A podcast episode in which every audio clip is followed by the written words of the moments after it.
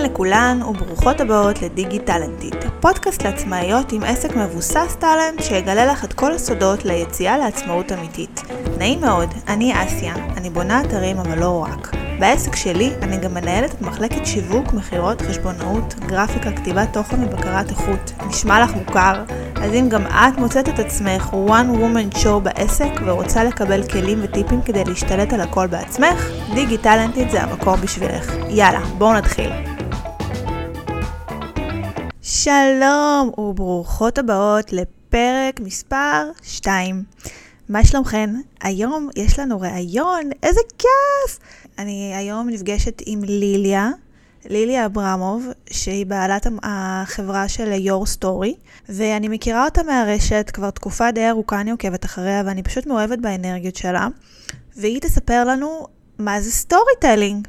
אני רוצה להגיד שבסוף הראיון אני פשוט למדתי משהו חדש, היא חידשה לי, כן כן, כי אני חשבתי שזה משהו שהוא מאוד טכני, כמו סוג של אה, אסטרטגיה לכתיבת פוסט או משהו כזה, אבל זה לא. אז אני ממש מתרגשת לשתף איתכן את הפרק הזה, ובואו נתחיל. אהלן, מה קורה?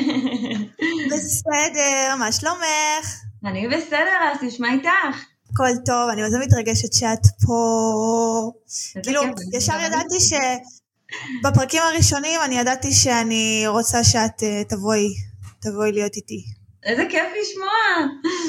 כן, אז מי שלא מכיר את ליל, ליליה, היא מתעסקת בסושיאל, נכון? ואני אתן לך רגע להציג את עצמך ותספרי מה את עושה. יאללה, איזה כיף, קודם כל תודה רבה שהזמנת אותי, ממש ממש כיף להיות כאן, עם כל האנרגיות שלך והווי בכיפי הזה, לפתוח ככה את הבוקר שלי. אז באמת אני רוצה קצת לספר על עצמי, קוראים לי ליליה אברמוב, ואני סטוריטלרית שמתמחה בתוכן ושיווק דיגיטלי. עכשיו, מה זה אומר סטוריטלינג, נכון? כי אתם בטח שואלים את עצמכם, כי ככה לא, לא תמיד יודעים. אז באמת סטוריטלינג זה לראות למה באמת בעל עסק או בעל חברה, מה הסיפור הייחודי שלו, למה הוא עושה את מה שהוא עושה, האם זה נובע מאיזשהו סיפור אישי שלו, מאיזשהו שליחות שהוא בא להעביר לעולם, ולכן הוא התחיל את העסק. האם זה קשור לאיזשהו שירות שיש לו ואין אף אחד אחר, אולי איזושהי טכנולוגיה שהוא משתמש בה, ואז בעצם אנחנו מגלים יחד את הסיפור שלו, ושוזרים אותו בכל המסרים שלנו, בין אם זה באתר, כן? בתוכן הכתוב באתר, בתוכן הכתוב בכתבות, במאמרים, ובין אם זה גם בסושיאל, שזה בפייסבוק, באינסטגרם, ממש מהקידום של האורגני של הפוסטים, כן, של הפרסום פוסטים, וממש עד לקידום הממומן, כן, אנחנו ממש שותלים את המסרים לאותו הקהל שרוצה לפנות אליו. וזהו, וזה מה שאני עושה, אני גם, בעצם יש, יש לי סוכנות בשם Your Story, כמה מפתיע, ולסוכנות יש שלושה שירותים, שזה אחד, השירות הראשון, השירות הראשון זה כל מה שנוגע בכתיבת תוכן, לאתרים, לכל מטרה שהיא כזו או אחרת. השירות השני זה ניהול סושיאל, כמו שעכשיו ציינת אסיה, שזה ניהול עמודי פייסבוק, אינסטגרם, טיק טוק, קידום, ממומן וכדומה. ובעצם השירות השלישי זה העברת הידע הלאה, אני גם מרצה במכללות, בארגונים, יש לי קורס. That's what I do. ומה את הכי אוהבת לעשות? אני הכי אוהבת לעבוד עם כל העסקים שבעצם נוגעים איכשהו בבריאות, שזה לרוב מזון, שזה מה שאני מאמינה ש... קודם כל, משם הבאה הבריאות, ממזון, וגם בטיפול, ודברים ככה קצת יותר של הנפש, אבל באמת כל מה שנוגע לאורח חיים בריא. בגדול, יצאתי לעצמאות ב-אלפיים שבע עשרה, עבדתי במשרד פרסום, זאת אומרת, באמת סיימתי, בוא, בוא, בוא נתחיל קצת יותר מלפני, מלפני כן. ידעתי שיש לי כישרון בכתיבה, ידעתי שיש לי כישרון במחירות, אבל לא ידעתי מה לעשות איתם, כי מה לעשות תעשייה, אנחנו לא נהיה עם זה עורכי דין, ואנחנו לא נהיה עם זה מהנדסים עם הכישרונות האלה, נכון? אז באמת למדתי, בדיוק, אז למדתי באוניברסיטת בר אילן, אמרתי, אוקיי, טוב, אולי יצא ממני משהו, יש לי כישרון ממש לשפות, אני יודעת רוסית, יש לי אנגלית טובה, אז אולי באמת אני אהיה מתרגמת, אז באמת הלכתי ללמוד ספרות אנגלית ובלשנות אנגלית בבר אילן, זה היה התואר שלי, ולקראת השנה השלישית הבנתי שזה לא מה שאני רוצה לעשות, כי זה מאוד מונוטוני בשבילי, אני רוצה משהו הרבה יותר יצירתי, הרבה יותר כיפי, ואז בדיוק זה היה שנת, זה היה שנת אלפיים חמש עשרה, ובדיוק אז התחיל ככה לבצבץ כל תחום השיווק הדיגיטלי, אז באמת משם כבר אמרתי, או, הנה, יש לי מקצוע, יש לי מה לעשות עם הדבר הזה, אז באמת הלכתי להיות... מנהלת תוכן במשרד פרסום, ומשם לאט לאט התפתחתי, ויצאתי לעצמאות. יפה, וכמה זמן עבדת במשרד פרסום הזה? שנה ו, שנה וקצת. ואז החלטת שאת לא צריכה את זה, את רוצה להיות עצמאית. האמת היא שזה היה תהליך, כי ראיתי, עבדתי לפני הלימודים, עבדתי בארץ, בטח מכירה, סוכנות רכב, והיה לי שם חבר מאוד מאוד טוב, וככה הוא היה חבר של צחוקים, כן, הייתי כזה בסביבה שכולם נהגים גברים, והיה כיף וצחוקים וזה, כמו שתמיד ככה עובדים עם גברים, והכל כזה זורם וקליל, והיה לי שם ידיד ממש ממש טוב, שבאמת כל כך התחברנו, והוא היה אחד השטוטניקים, כאילו ממש שטוטניק, כאילו, כאילו לא, לא גדל מגיל עשרים כזה, בגיל שמונה עשרה כזה, ופתאום ראיתי אותו בחיים הבוגרים, והוא הפך להיות מנטור, והוא הפך להיות קואוצ'ר, ואני רואה אותו עם, עם תיק, תיק צד כזה, כן, ומעודר, ועם חליפות, ואמרתי, אוקיי, ככה אני רוצה להיות, כאילו יש בו משהו ששם אני רוצה להיות, ו... ופשוט לא מצאתי את עצמי במשרד פרסום, כי הייתי באה בתשע, ומסיימת בשש, ואמרתי לעצמי, מה, זה, ככה הולכים להיות החיים שלי? זה הייתה מחשבה נורא מדכאת, כאילו זה היה כזה חדר, אני רואה שאת מענהנת, אז את ממש מבינה אותי. כך כל כך מבינה אותך. זהו, אז ממש... שאת אומרת כאילו זה מה שיש לחיים להציע, זה מה שיש לחיים להציע. בדיוק, בדיוק, מה, החדר הקטן הזה עם החלון הקטן בצד ימין, שאני לא רואה אפילו את הנוף, זה מה שיש לחיים להציע לי. הרגשתי לא במקום שלי, הרגשתי שזה לא, לא בשביל, כאילו, הרגשתי שמשהו לא, לא טוב, לא יודעת, משהו לא, לא מדויק לי. ו, ואז ראיתי את ידיד שלי, ואמרתי, אוקיי, אני רוצה להיות ככה, משהו בווייב הזה, שם אני רוצה להיות. ואמרתי, יניב, אני רוצה לעשות איתך תהליך לקואוצ'ינג. ובאמת, עשיתי תהליך לקואוצ'ינג במשך שנה. אפילו, נראה לי אפילו יותר הייתי איתו. הבנתי המון דברים על עצמי, ושם גם הבנתי שאני רוצה לצאת לעצמאות. איזה מדהים. ותגידי, כשיצאת לעצמאות, ישר לקחת על עצמך את כל העניין של הסטוריטלינג, כי כשאני חושבת על הסטוריטלינג, אני חושבת עלייך. את איכשהו הצלחת לשייך את המילה הזו איתך. איזה כיף, תודה רבה. איך שיצאת לעצמאות, ישר אה, את היית סטוריטלרית במודע, או שהתחלת לשווק ועם הזמן הבנת שמה שאת עושה זה סטוריטלינג? תראי, בנפש שלי, מאז ומתמיד הייתי סטוריטלרית, סטוריטלרית, כי גם לפני שהייתי עצמאית, הייתי מפרסמת סיפורים קצרים בפייסבוק. כאילו אנשים היו מחכים לסיפורים הקצרים שלי, עוד אני מדברת איתך על התקופה של אלפיים ושתים עשרה, אלפיים ושלוש עשרה, שפייסבוק עדיין לא היה משהו היום, הייתי ממש מפרסמת סיפורים קצרים בפרופיל שלי, ואנשים אמרו לי, נו, מתי, מתי, מתי הסיפור הבא שלך, מתי זה, אנחנו מחכים, אנחנו מצפים, אנחנו ממש מחכים לזה. אז מבחינת סטוריטלרית, תמיד, תמיד זה היה שם, אבל מבחינת המונח, לגמרי זה משהו שבא לי תוך כדי, לא ידעתי שזה קיים, פשוט לא ידעתי שזה a thing, לא היה לי מושג, ואז אני חושבת שזה היה בשנה הראשונה של העצמאות שלי, משהו כזה סביב השנה או שנה וחצי הראשונה של העצמאות שלי, הייתי באיזשהו כנס, כנס גדול כזה בעולם אירועים, אני לא יודעת מה שמות, אני לא זוכרת את השמות, ואז עלתה לבמה מישהי, עכשיו עלתה לבמה מישהי שהיא עובדת מייקרוסופט העולמית, והיא הרצתה באנגלית, והיא הייתה האישה הכי מגניבה שהכרתי, כאילו את רואה מתוך עולם שהוא לא יודעת, אני שוב הייתי די צעירה, אני לא יודעת אם העולם הזה הוא, איך מתלבשים שם, או מה אמורים לשדר, אבל היא הייתה הסטוריטלרית של מייקרוסופט, היא עלתה לשם עם בגדים צבעוניים, רזה, וואלה, ואני אגיד אפילו את המילה, כן, כוסית, כן, היא הייתה ממש ממש נראית טוב, ועם כובע והכל, והרצתה, וכל העיניים היו עליה, זה היה מטורף, זה היה באמת אולם שזה שלוש מאות ארבע מאות איש, מטורף, ו- ואמרתי אותה אני רוצה לפגוש, אני לא יודעת מה זה הדבר הזה, אבל אני רוצה לפגוש אותה, וחיפשתי אותה בכל דרך אפשרית, פשוט חיפשתי מי אחרי ההרצאה, ומצאתי אותה בלינקדין, קוראים לה מירי רודריגז, מי שככה רוצה לדעת ולעקוב, היא מאוד מאוד חזקה בלינקדין, מדהימה, ואמרתי לה, מירי, ראיתי היום את ההרצאה שלך, כמובן באנגלית, אמרתי לה, מירי, אני חייבת לפגוש אותך, איך אני יכולה לעשות את זה? והיא הזמינה אותי להילטון, למלון הילטון איפה שהיא הייתה, והייתה לנו פגישה, זה היה בדיוק פסח, אני זוכרת כי לא היה שום דבר נורמלי לאכול. יאללה! היא פשוט הזמינה לנו, היא אמרה לי, יאללה, מה בא לך לאכול? הכל על חשבון העבודה. היא הזמינה לנו את כל הבר שם, את כל מה שהיה לאכול. וואו! ופשוט ישבנו לשיחה, ואמרתי לה, מירי, מה את עושה? אני חייבת להסביר, אני חייבת להסביר לי, מה את עושה? והיא ממש הסבירה לי על מקצוע הסטוריטלינג, ואמרה לי, פשוט הסבירה לי מה היא עושה, והיא הסבירה לי איך היא הגיעה לאן שהיא הגיעה, והיא אגב מאוד מאוד אוהבת את ישראל, ומאוד אוהבת uh, ישראלים, היא סיפרה לי גם על זה, אמרתי לה, תקשיבי, הייתי בטוחה שאת ישראלית, קוראים לך מירי, והיא סיפרה לי שלא. Uh, ומשם בעצם התוודדתי ממש לכל העולם הסטוריטלינג, אפילו היא הציעה לי בזמן, ואמרה לי, בואי, אני אהיה מנטורית שלך. אז אמנם לא, לא שמרנו כל כך על קשר, אבל אנחנו וואו. כן בגין אחד של השנייה, כן, זה היה ממש ממש מטורף. ומשם, אני חושבת ששם איפשהו כבר הבנתי ש, שזה משהו שיכול להיות שלי, שזה משהו ש, שזה הכיוון שלי. אבל עדיין, כמובן שבטח יודעת גם העשייה, שכשאנחנו בתוך העסק שלנו, אנחנו לאט לאט מדייק, מדייקות את עצמנו, ותוך כדי שדייקתי את עצמי, אז הבנתי כבר מי אני. לא, לא הפסקה. כן, הדיוק הזה קורה, הדיוק הזה לא מפסיק, הוא כל הזמן ממשיך לקרות, כל הזמן, כל הזמן, כל הזמן.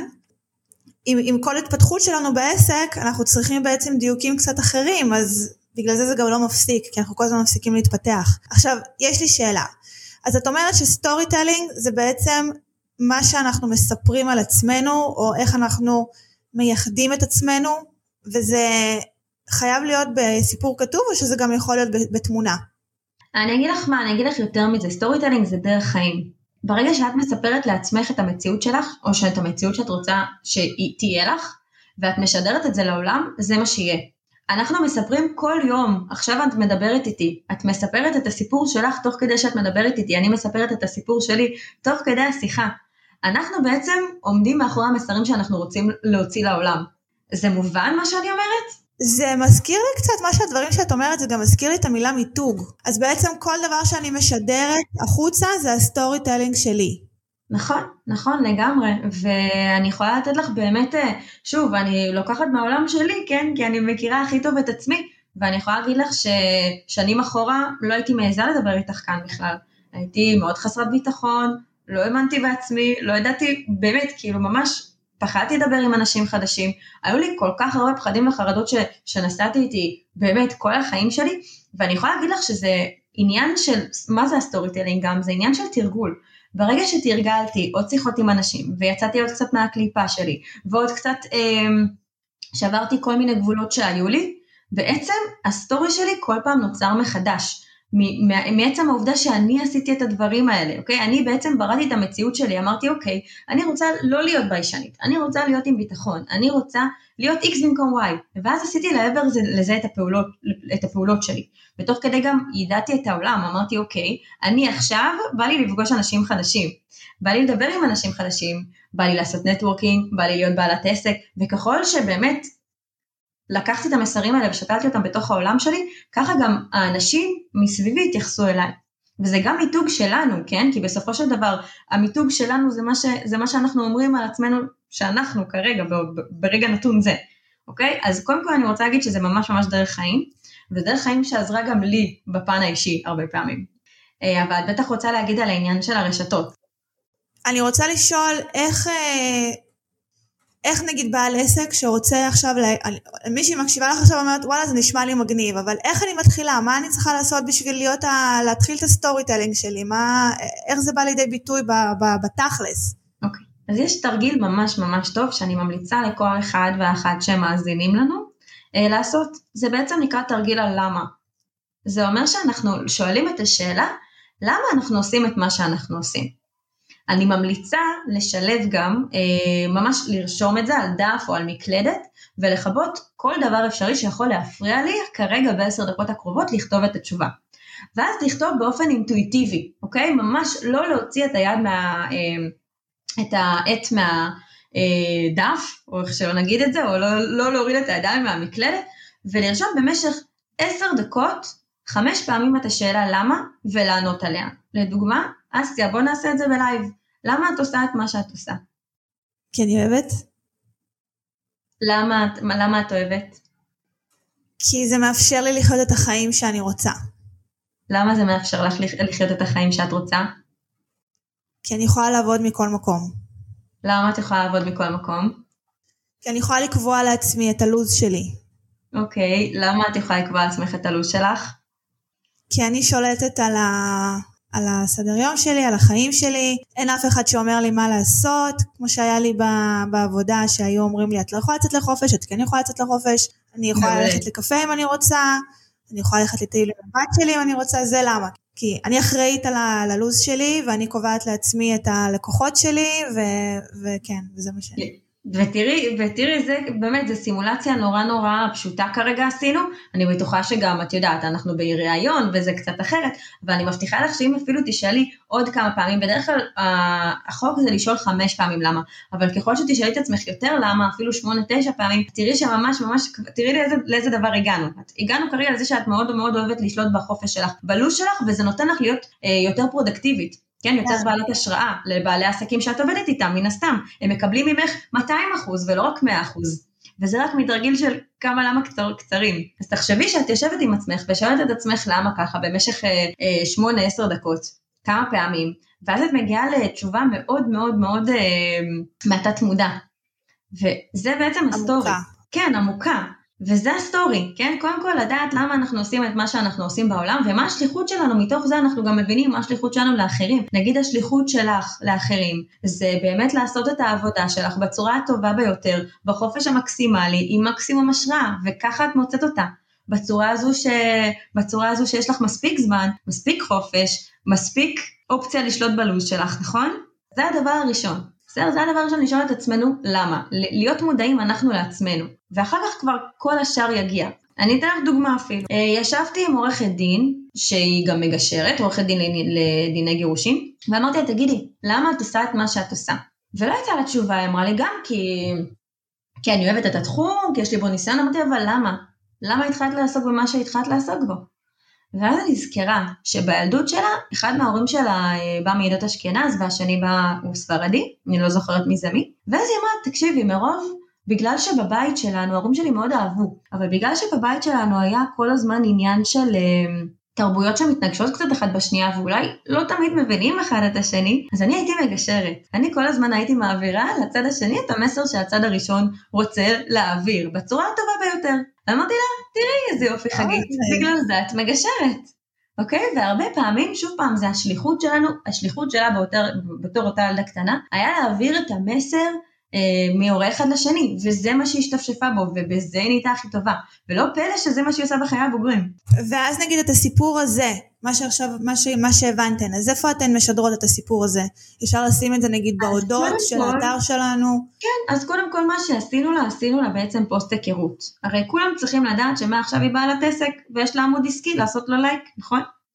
אז עשינו ממש פוסט היכרות, זה, זה בעצם מה שאני עושה, התהליך שאני עושה, אם אנחנו מדברים על עסקים חדשים, עסקים אה, אה, מתחילים, זה התהליך שאנחנו עושות, אנחנו בעצם כותבות את סיפור ההיכרות בצורה כזו כמו שבאמת ציינתי לפנייך, ומזמינות כמובן, הענה לפעולה זה בואו כאילו תפרגנו, או באמת בואו תסמנו לייק, כן? בואו, בואו תחשפו לעוד תכנים מעניינים שלי מהתחום, דרך העמוד העסקי שלי. ואז בעצם אנחנו קודם כל מעבירות את זה, את הקהל שלנו, כן? את הקהל העוקבים שלנו, קהל החברים שלנו, מקהל חברים, לעכשיו, לעכשיו קהל שיודע שיש לי עסק, והולך לעשות לי לייק בעמוד העסקי. כן, את תמיד מנסה להעביר מהעמוד האישי לעמוד העסקי, נכון? את תמיד עושה את זה. קודם כל אנשים צריכים, אני בעד לדברר, כמה שאנשים, כמה שאנחנו מדברים יותר על העסק שלנו, ככה אנשים הופכים להיות יותר מודעים שאנחנו בעלות עסק, כן, בעלי עסקים. ואז בעצם יותר קל להם לפנות אלינו, אם יש להם פתאום ליד אלינו, אם פתאום יש להם בעיה, הם יודעים למי לפנות, כי אני אמרתי שאני בעלת עסק, הם זוכרים את זה, ככל שאני אומרת את זה יותר פעמים. אז קודם כל כן, באמת שאנשים יגיעו, ואתה אפילו בתור התחלה, שיסמנו את הלייק, שיחשפו לתכנים שלי, כי בתור התחלה מה שאני צריכה זה בעצם את החוט שבפרסום, כי הרבה פעמים קשה מאוד לפרסם. הכרה. בדיוק, קשה מאוד להיחשף. זה מה שאני רוצה להגיד, שהרבה אנשים מרגישים כל כך לא נוח, שפתאום אני, אני כלום, זאת אומרת אני סתם בן אדם רגיל בפייסבוק, ופתאום באמצע שום מקום אני מתחיל להפרסם שיש לי עסק, ויש לי דף עסקי, זה יכול להיות קצת קשה לאנשים לעשות את זה בהתחלה, נכון? כי הוא קצת מביך כזה. נכון, נכון, לגמרי, לגמרי. אז אולי אם עושים, עושים את החיבור הזה של העולם האישי, מתחבר, ולהעביר אותו כאילו עם העולם העסקי, אז יותר קל לעשות את, ה, את המהלך הזה, כאילו, ואז באמת אפשר לעשות את זה עם סיפור כזה, כמו שאת אומרת, סיפור שלנו, הסטורי שלנו. נכון, בדיוק, ויש גם הרבה דרכים, אנחנו לא חייבים בכלל לפרסם את כל הפוסטים העסקיים שלנו באישי, יש המון דרכים לעשות את זה, וכל אחד צריך למצוא את הדרך המתאימה לו, אבל פוסט היכרות לגמרי, הרי בסופו של דבר אנחנו, מי שאנחנו, אנחנו גם בעלי, בעלי עסק, ברגע שאנחנו נכנסים לעצמאות, זה חלק מהמהות שלנו, זה חלק ממי שאנחנו בעולם, אז אין סיבה להסתיר את זה, שווה לבוא ולהגיד, שווה לבוא ולהגיד, הנה, גם להצהיר בפני עצמנו, כן, אנחנו בעלי עסקים, יש בזה משהו מאוד מחייב, אבל אם לא יהיה מחייב, אז איך נהיה בעלי עסקים? אנחנו חייבים את זה לעצמנו, ואם את מדברת באמת מהפחד מהחשיפה, אז אני רוצה להגיד ככה, מלכל מי שמקשיב לנו עכשיו, אנחנו יכולים להיות, אנחנו יכולים בכל רגע נתון לחזור להיות שכירים, זה הכי קל בעולם, זה קל, יש לנו משכורת קבועה, יש לנו משרד שלנו, אין לנו שום הוצאות, אנחנו יודעים בדיוק מה הולך לקרות בכל יום, כמעט, כן, יש כמובן דברים שהם לא, לא יכולים לראות את העתיד, אבל בואו נגיד שכל יום שלנו די נראה אותו דבר, ואפשר לצפות מראש מה יקרה מחר או מה יקרה בעוד שבוע. יש סיבה שלמרות הכל אנחנו לא בוחרים בנוחות הזו, יש סיבה שאנחנו הולכים, ו- והולכים לכל העניין הזה שלה, לשלם מיסים, אה, לשלוט בזמן שלנו, לא לדעת אולי תמיד מה יקרה מחר, יש סיבה, והסיבה היא השליחות שלנו, הסיבה היא הכישרון שלנו, לכל אחד ממי שמקשיב לנו כרגע, יש כישרון מסוים להעביר לעולם, בעצם העובדה שאנחנו בעלי עסקים זה כדי להעביר את הכישרון שלנו הלאה, אז תחשבו ברגע שכל פעם שאתם מתחילים אולי קצת לחשוש, או לפחד לפרסם, תחשבו שנייה על הכישרון שלכם, לא רק שאתם מפסידים לקוחות, עזבו את זה, האנשים, הבן אדם הזה שיושב עכשיו בבית, וצריך את תעשייה, או צריך את ליליה, ואותם הוא צריך, הוא לא צריך אף אחד אחר, הוא לא צריך מתחרים, הוא, לא צריך, הוא צריך את הכימיה של, של, שלנו, הוא צריך את הערכים שלנו, הוא צריך את כל מה שמי שאנחנו, הוא מפסיד אותנו, וזה חבל, זה חבל להפסיד את, ה, להפסיד, להפסיד את, ה, את הדבר הזה שהוא אנחנו, כי באנו להביא לעולם הזה מתנה, יש לנו לכל אחד מאיתנו מתנה, הכישרון שלנו. אני מתחברת לזה שאת אומרת שאפשר לחזור להיות שכירים בכל רגע, יש בזה משהו מנחם. נכון, אבל גם, גם, אבל מן הסתם, אני רוצה דווקא להדגיש את העובדה של למה בחרנו שלא להיות שכירים, למה יצאנו מהקופסה הזו. אנשים שהם מפחדים לעשות את זה, והם מפחדים גם להיחשף, הם מפחדים לכל הדברים האלה, אז אפשר להגיד, מה כבר הכי גרוע שיכול להיות, מקסימום אני אחזור להיות שכיר. נכון. וזה לא איזה עניין של חיים או מוות. נכון, תמיד אפשר להמציא את עצמנו מחדש, תמיד נכון. אפשר למצוא את עצמנו. זה לא הבעיה, ואם אנחנו מדברים באמת על כל העניין של הפחד מחשיפה, אז במקסימום, מה הכי גרוע שיקרה לפוסט שלי? אז לא יהיה לו מספיק חשיפה, או לא יהיה לו מספיק לייקים. אז אנחנו נמחק את הפוסט, נחכה כמה זמן, ונפרסם אותו בשעה אחרת. זה פשוט הכי גרוע שיכול לקרות, שלא יהיה לפוסט שלי חשיפה. האם אני אמות מזה? לא. האם אני אנסה שוב פעם? ברור שכן.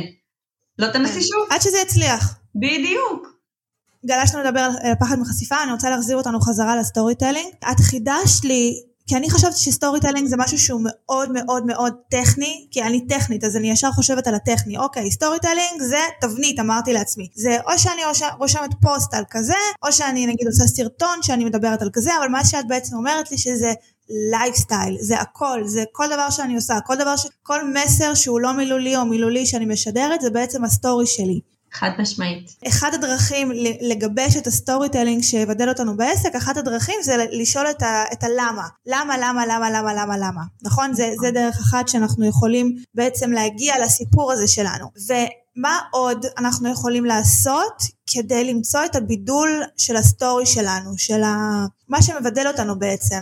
משהו שעוזר לנו לגבש את הסטורי הזה. אחד הדברים שאת כתבת זה הערכים. את גם מדברת הרבה על ערכים, את מכניסה את המילה ערכים הרבה, אז מה בעצם עושים עם זה? נכון, קודם כל, באמת התשובה הזו הייתה לי בראש כל הזמן הזה, ואז אמרת אותה, אני כזה, וואו, איך היא קוראת אותי, מדהים, מדהים שזה חלק מהשפה השגורה. אז כן, אז לגמרי, מה שאני בדרך כלל עושה, זה גם בשאלון, יש לי שאלון מאוד מאוד מסודר, כשאני עובדת עם בעל עסק, ואז אני שואלת אותו, מה עם חמשת הערכים שלך? אם אתה יכול לבחור חמישה ערכים מכל הערכים בעולם, מה הם? עכשיו באמת אני ממליצה לכל מי ששוב פעם מאזין לנו, שתפתחו ממש רשימה בגוגל, תרשמו בגוגל רשימת ערכים, ואז יש לכם רשימה ענקית לבחור ממנה. עכשיו באמת שימו לב שהערכים שאתם מוכרים הם באמת ערכים, ולא איזשהו משהו לא יודעת מה, נגיד איכות הסביבה זה ערך, יצירתיות זה ערך, אבל לא לבחור איזושהי מילה שיש מעצם. כן לבחור חמישה ערכים שאתם לא יכולים בלעדיהם, ותשימו לב שגם לא תיקחו את אותה המילה פעמיים, כן? כי הרבה פעמים יש לנו את המילה אחת או שתיים שהן די דומות, ואפילו המשמעות שלהם היא די דומה, אז באמת לקחת ערכים שהם שונים, ולאחר מכן אנחנו עוד יותר מתגבשים, כי אנחנו גם מבינים מה אנחנו עוד יותר רוצים לשדר החוצה.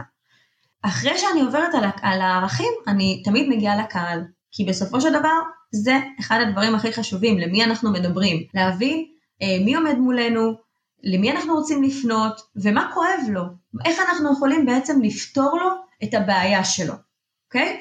אני בעצם בונה פרסונה בשלב הזה, אני אומרת לבן אדם שעומד מולי, אוקיי, מי הקהל שלך? תספר לי, אפילו תיתן לי את, ה- את הלקוח הזה, הכי אופטימלי שלך. אם עד עכשיו היה לך באמת לקוחות, שרוב, שזה רוב העסקים שאני עובדת איתם, אז בעצם מי, עכשיו תעצום עיניים ותחשוב על הלקוח המדהים הזה שלך. מי הוא? בין כמה הוא? איפה הוא גר? מה התחביבים שלו? האם הוא, מה הסטטוס המשפחתי שלו והאם זה רלוונטי? תספר לי כל, כל פרט עליו. ואז אנחנו מתחילים להבין לאיזה קהל הוא רוצה לפנות. וזה מגיע להיות פרסונות כמו נגיד, אני, בעצם אני רוצה עם יחד עם בעל העסק לדייק כמה שיותר, אז אני אומרת לו תעצום עיניים ותחשוב, אוקיי, אתה רוצה נשים מעולה, בנות כמה הנשים האלה, שלושים עד ארבעים אתה אומר, פצצה, האם הן אימהות? האם זה רלוונטי? אוקיי, הן אימהות, מה תחומי העניין שלהם? רגע לפני שהן ישנות בערב, מה הן רואות בטלוויזיה? האם יש עוד פרט קטן שאנחנו, יודעות, שאנחנו יודעים עליהם? ומה כואב להם? מה קשה להן, מה קשה להן בעולם הזה, ואיך אתה יכול לענות על הצורך ש, שקשה להן איתו עכשיו, אוקיי? קודם כל להגדיר את הקהל, ואז ו... לדעת הסוכה הכי עמוקה שלו. האם הערכים שלה, שהגדרתי, הם, הם, אם זה הקהל יעד שלי, אז בטח גם הערכים האלה חשובים לקהל יעד, נכון? זה כזה, יש, יש קשר בין הערכים של העסק שלי, לבין הקהל יעד ש, שאני מגדירה. נכון מאוד. אחרי שאמרנו, למה אנחנו עושים את מה שאנחנו עושים, למי אנחנו עוזרים, ומה הם הערכים שלנו, מה עוד אנחנו שואלים את עצמנו. בגדול זה ה-core values, כאילו זה, זה, זה באמת כל הנקודות, בוא, נ, בוא נקרא לזה באמת הנקודות הכי חשובות לעבור בהן, בכל, בכל, בכל שלושת הנקודות האלה, בסדר? וכמובן, כן, אמר, אמרנו למה, אמרנו ערכים, ואמרנו קהל יעד. אחרי זה כבר הרבה יותר קל לנו, ברגע שאנחנו עושים את העבודה הזו, הרבה יותר קל לנו להמשיך הלאה, ובאמת להתחיל ולכתוב את הפוסטים, כי כבר אנחנו יודעים מה המסר שלנו, אנחנו יודעים על איזה כאב אנחנו עונים להם, כן? גם כאב, להבין בעצם מה, מה הקהל היעד הזה רוצה, מה חשוב לו. אגב, אני תמיד לוקחת באמת קהל יעד אחד ראשי ושניים משניים. כל עסק חייב שיהיו לו שלושה קהלים, ואם אין לי שלושה קהלים, אני אשאל את עצמי למה. למה אין לי את הקהל השלישי? באמת? כן. אני תמיד חשבתי שצריך להיות לי בן אדם אחד בתור הקהל יעד, לא ידעתי שזה שלוש, מעניין. בואי נגיד אפילו, בואי נגיד אפילו, קחי מלווה התפתחותית לתינוקות, קהל היעד הראשי שלה הוא באמת, הוא באמת הורים, הרי בסופו של דבר היא באה להורים, היא עוזרת להם, נכון? היא עוזרת להם להבין את הילד, עושה להם סדנאות וכדומה, אבל יש לה עוד קהל יעד, שזה נגיד אפילו, אני יכולה ללכת בארדקור, תינוקות, התינוקות צריכים לאהוב אותה, אם התינוק לא אוהב אותה, אז סביר להניח שיהיה לה קשה להתחבר להורים, ויש לה אפילו עוד קהל יעד, שזה הסבתות, אוקיי? הסבתות שרוצים, שרוצים לפנק עכשיו את ההורים, שרוצות לפנק את ההורים, או אפילו גם, אוקיי, תעזבי את התינוקות, בוא נכניס קהל יעד אחר, חברות של האימהות, שרוצות לקנות לשובר אחרי הלידה, תראי כמה קהלי יעד יש פה, ואם אנחנו פונים רק להורים, אנחנו מפספסים שני קהלי יעד נוספים, והם חשובים לנו, ואנחנו רוצים גם לפנות אליהם.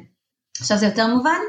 כן, הבנתי אותך, כן. זה נכון, זה נכון מה שאת אומרת. עכשיו שאני חושבת על זה, כן, גם כשאני חושבת לעצמי, אז יש לי גם את הקהל שהוא בעלי עסק שנותנים שירות, ויש לי גם קהל שהם בעלי עסק שמוכרים מוצר, ויש לי גם את הקהל שיש להם לקוחות בפני עצמם, כמו שווקות וכאלה, וגם יש לי קהל שהוא פשוט אנשים רגילים שפותחים עסק, אז, אז כן, אז יש לי אפילו יותר משלוש, יש אפשר שאני חושבת על זה. אז אנחנו תמיד צריכות לדייק. סוג של פרסונה כזה. כן, בדיוק, ואנחנו צריכות לדייק לראות מה שלוש, כי אנחנו גם לא רוצים לפנות לכולם, לכולם זה התשובה הכי גרועה שאפשר לקבל ever, לא יכולים לפנות לכולם, אז תמיד לדייק את שלושת הקהלים האלו, אוקיי? אפילו זה יכול להיות מבחינת גיל, הרבה אנשים שעבדתי איתם פנו נגיד לנשים בוגרות ולנשים צעירות, שזה גם שני קהלי האדומים, אני לא יכולה להגיד, אני פונה לנשים בנות עשרים עד שישים, השפה תהיה שפה שונה, כל אחד מהם מתעניין במוצרים אחרים, כל אחד מקהלי היעד האלה, אז נורא חשוב להבדיל את זה.